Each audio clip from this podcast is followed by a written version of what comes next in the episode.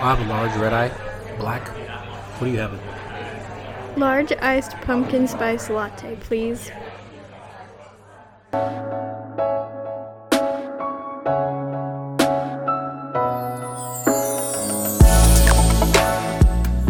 Welcome to Coffee with Chachi, where real life experiences and lessons are shared in conversation over a cup of coffee.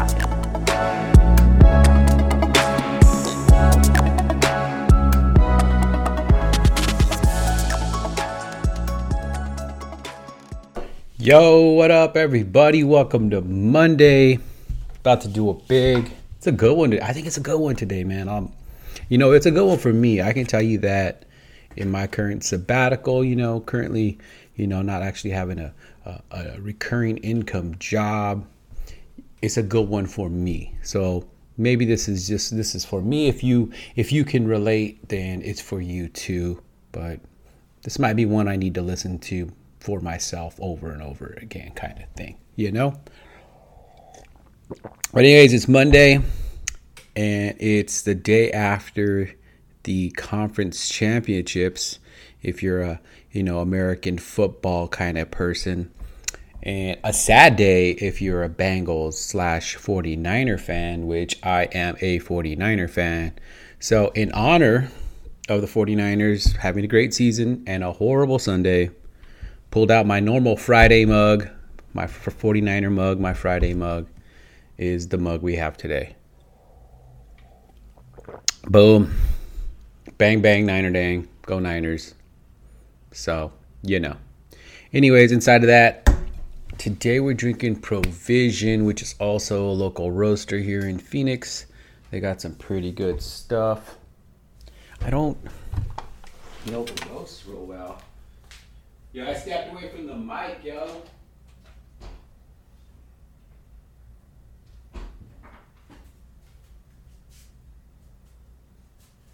I mean, I think it disappeared. Who knows? I literally just did that coffee too. So, anyways, we're drinking Provision. They're a local roaster here. I mean, it's clean. It was a. Uh, I did a French press method again. I've been falling away from the uh, Chemex mainly because it's one cup. Even though the cup is better, I've been drinking like two, two and a half cups. So it's like, well, then I have to do a Chemex again. So, I mean, but this stuff is clean today. Provision's good. I like them. I like them a lot. Anyways, so let's get to the story, what I'll be listening to over and over here the next few weeks. I was listening to an old audio book um, back in the day when Freakonomics, yo. If you ever listen to that book, it comes up with like weird things that occur or whatever. And so in the book, they were talking about the broken window paradox, which some places have proven it, some places haven't. But the idea, the the angle behind the broken window paradox is that uh, one of the first things to start crime is going to be like windows, so like kids breaking windows or like kids writing graffiti on stuff. That's one of your first uh, signs of cr- criminal activity.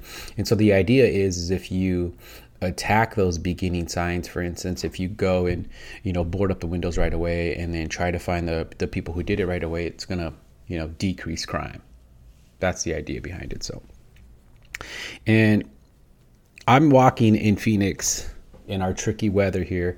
Listen to this audiobook which is a common thing in the morning. I'll take like a mile walk and listen to an audiobook or whatever. I mean and phoenix is so tricky right now.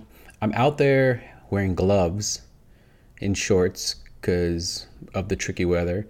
Uh, a jacket gloves got my coffee in my hand and you know it's cold. It's 35 degrees or something and then you know at noon it's going to be like 65 you know? So whatever in arizona it's tricky freaking weather.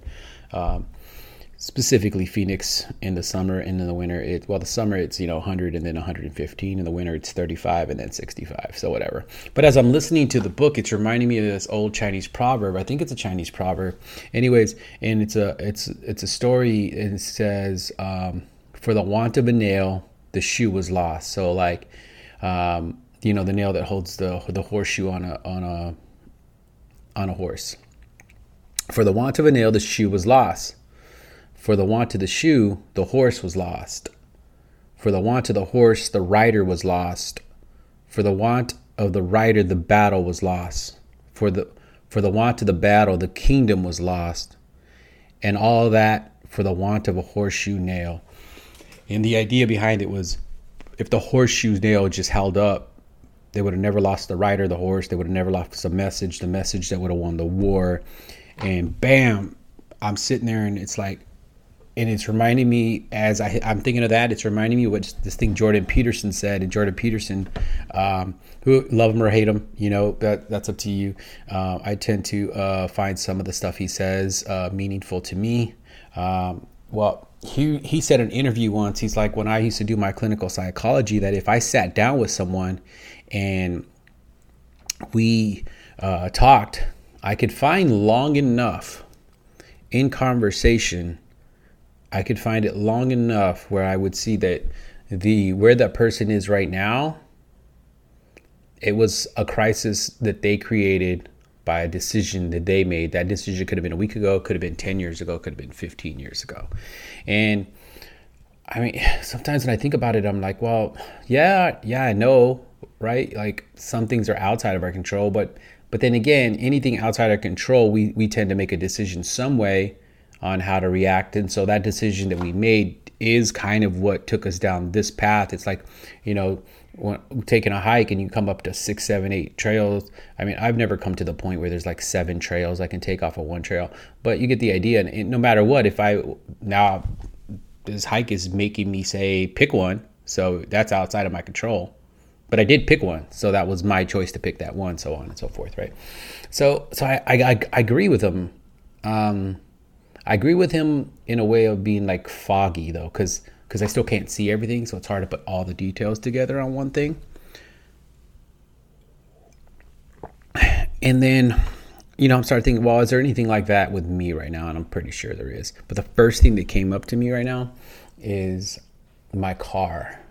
I was looking at my car the other day and I noticed on the right wheel well, the front right wheel well, the uh, inside protective cover of that wheel well uh, is missing now, and uh, I can kind of see the items that are in the engine side, right? Little plastic container that holds like the water to make sure that the car is cool and some other gadgets and whatnot.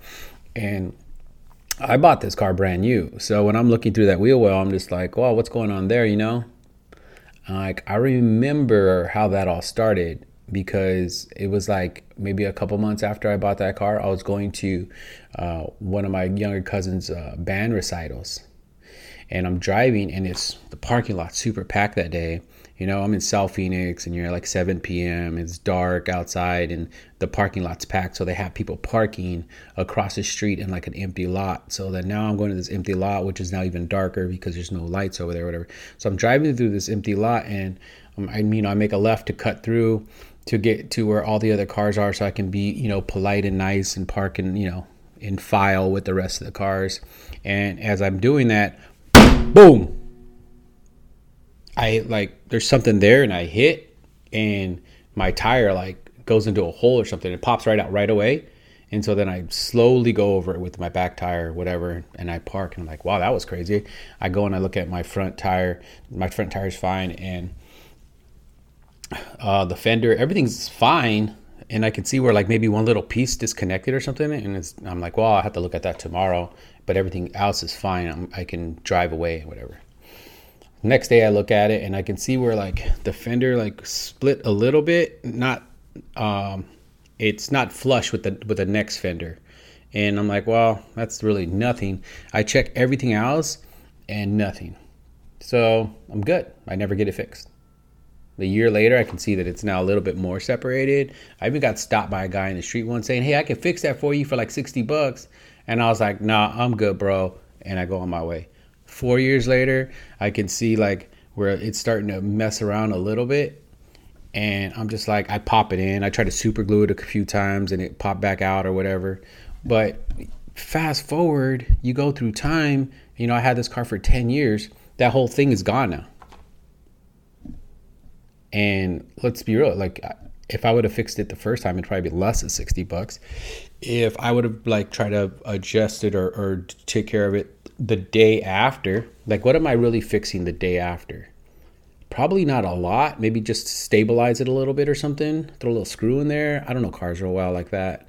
You know, I could change the oil and brakes and stuff. But I mean, I, I feel like if I try to try to fix it, then it's nothing.